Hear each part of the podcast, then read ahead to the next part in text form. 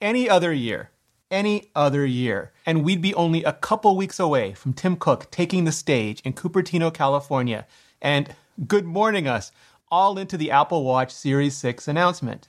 This year, though, this Buffy Wish fringe mirrorverse of darkest timeline years, Apple's next generation wearable could come anytime. And that's just all the more reason to just break it all down for you design, features, functions, and drop times, and to do it right now. Sponsored by CuriosityStream, now with Nebula. It feels like every year there's a rumor the Apple Watch is going to go round, like right round, like a record round. Okay, stop it. And I get it. I totally get it. When people think of watches, they tend to think of round, and they want an Apple Watch that's every bit that round even though the Apple Watch is really no more of a watch than the iPhone is a phone. And absolutely no one seems to want an iPhone that's shaped like an old school phone, you know, like a traditional Ma Bell banana shaped phone, any more than they want a car that's shaped like a horse. Apple means it to be a wrist computer, just like they mean the iPhone to be a hand computer and the iMac to be a desk computer and none of those are round, even though the idea of a porthole shaped iMac would be just hella cool. Personally, I'd love to see all of those things because I'd love to see the kinds of interfaces Apple could come up for exactly those kinds of things, even if they're more infographical and less computational, because rects favor frames and texts while rounds dials and pie charts. But seriously, because Samsung and some of the Android Wear watchmakers have done some interesting stuff there. Maybe also a 48mm Series 6 Max for people who like their watches less stealth and more Schwarzenegger. But fanfic aside, the Apple Watch is still riding high off its Series 4 redesign from AUT 18, and I expect it to keep riding off of that for another year or two. But let me know what you want to see in the comments below. The biggest display rumor for the Apple Watch Series 6 is that it could be switching from its current OLED to micro LED. Now, the current OLED on the Apple Watch is actually pretty good as OLED goes. It even uses good old RGB stripe for its subpixel arrangement, like LCD displays, and not the compromise that is pentile arrangements on bigger phone sized displays. Micro LED, though, has most of the advantages of OLED without requiring anywhere nearly as many mitigations. It's even self illuminating, like OLED, and unlike the confusingly similarly named Mini LED. If executed right, it should give us the best of all display worlds the same deep, detailed blacks, bright but not blown out highlights, high contrast ratio, consistent color and brightness levels, and no burn in or color shifting or flickering or smearing or just any of that. More recent rumors suggest this might be more of a Series 7 thing than a Series 6 thing, though, but I really can't wait to see it, especially if it moves like OLED from the Apple Watch to the iPhone. Another rumor making the rounds, and, and not the rounds, but the ra- never mind, is that Apple might do to the side button on the watch what they did to the home button on the iPhone. Not delete it like the iPhone 10, but make it virtual like the iPhone 7. See, as much as human beings like us love knobby, gnarly, clickety, clackety, oh so satisfying physical button action, companies just seem to hate the mechanical failure rates that come along with them. In other words, to reduce the amount of repairs they need to make and increase the quality of the water resistance they can offer. In this case, reportedly, improving it beyond the swim proofing they currently offer at 50 meters. Dive proofing, maybe? Swimming with sharks proofing? I don't know. What could it be next? We've already seen Apple make the digital crown haptic and take the side button from far out to basically flush. So the next step could be just to take it out and flush it. Make it taptic. Take advantage of proprioceptive trickery, the fact that how our brains process information basically makes physics a lie, and fool us into thinking a horizontal haptic vibration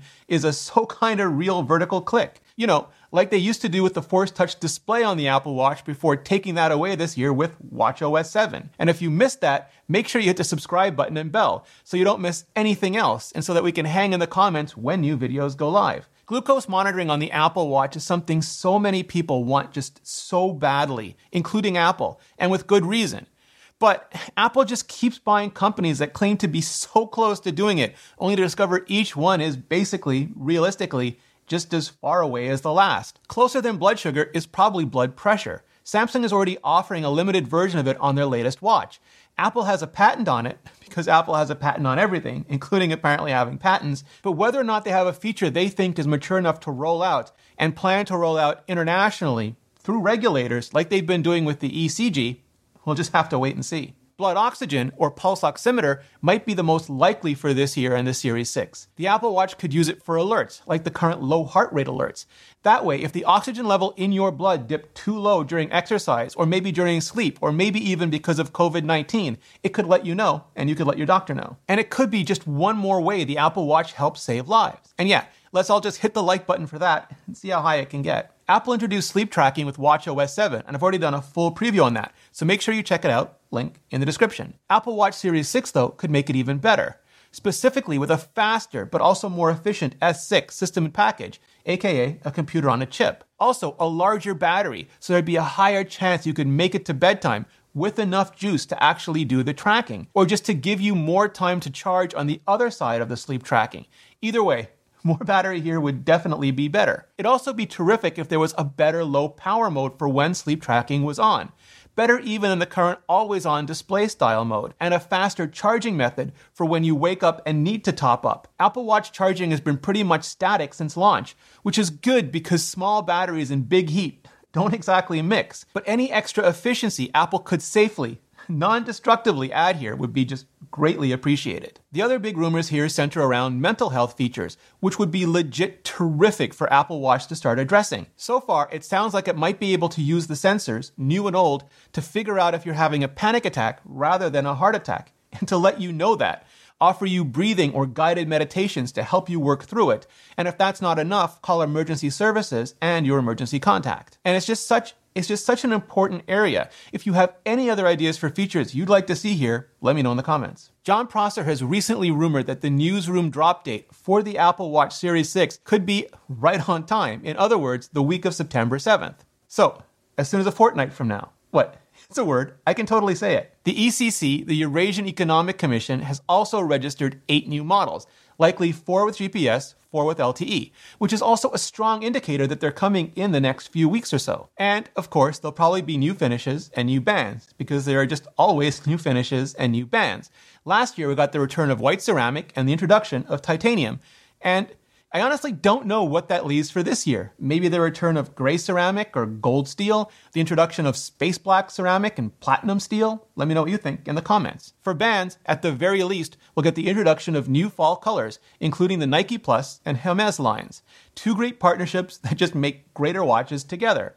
Just like me and my fellow education creator friends like TechAltar, Thomas Frank, Jordan Harrod, Mary Spender, and more are doing with CuriosityStream and Nebula. We're building Nebula, our streaming video service, to be a place where none of us have to worry about demonetization or the tyranny of the click through rate, watch time, or the algorithms, even ads. Yeah, ads.